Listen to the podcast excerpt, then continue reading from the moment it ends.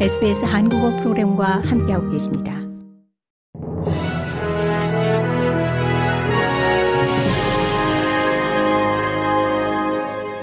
(2023년 12월 11일) 월요일 오후에 SBS 한국어 간추린 주요 뉴스입니다.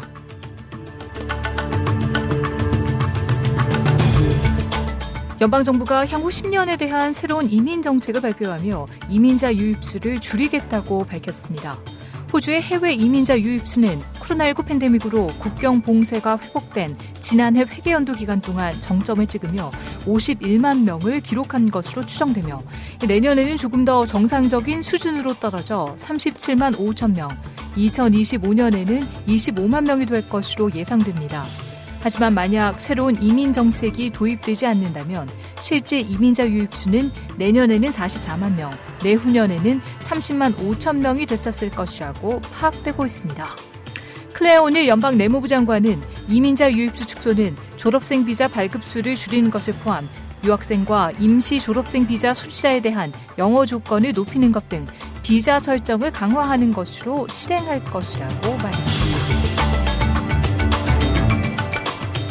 연방정부는 새로운 이민 전략의 일환으로 새로운 4년짜리 기술 수요 비자를 발표했습니다. 호주의 초당파적인 비영리 정책 연구기구 호주 경제개발위원회는 이 같은 발표를 환영했습니다. 해당 비자는 영주권을 획득할 수 있는 세 가지의 경로를 창출합니다. 엔지니어링 매니저나 순재료 경제 또는 사이버 스페셜리스트 등과 같은 전문 인력의 경우 비자 신청이 7일 만에 처리될 수 있습니다. 이 비자는 단독 고용주 후원 단기 기술 부족 비자를 대체하게 됩니다. 코로나19 팬데믹 기간 동안 도시에서 지방과 해안 지역으로 이주한 신규 이민자들에게 산불에 잘 대비할 것이 경고됐습니다.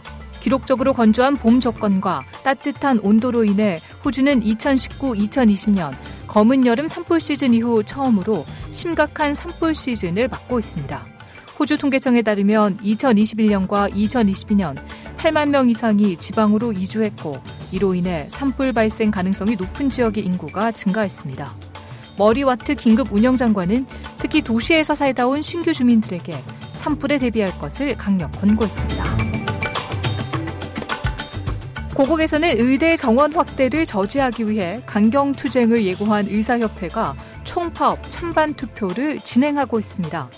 설령 파업 찬성 여론이 높게 나온다 해도 실제 행동으로 옮길지는 더 지켜봐야 합니다. 의대 증원이 필요하다는 여론도 의식하지 않을 수 없는 만큼 총파업 투표는 일단 정부와의 협상력을 높이기 위한 수단으로 보이기 때문입니다. 정부가 엄정 대응을 밝히면서 갈등이 고조되는 모습인데 의대 중원에 대한 여론을 고려해 의사단체 발목이 잡혀서는 안 된다는 목소리도 높습니다. 이상 이 시각 간 출인 주요 뉴스였습니다. 뉴스의 나혜인이었습니다.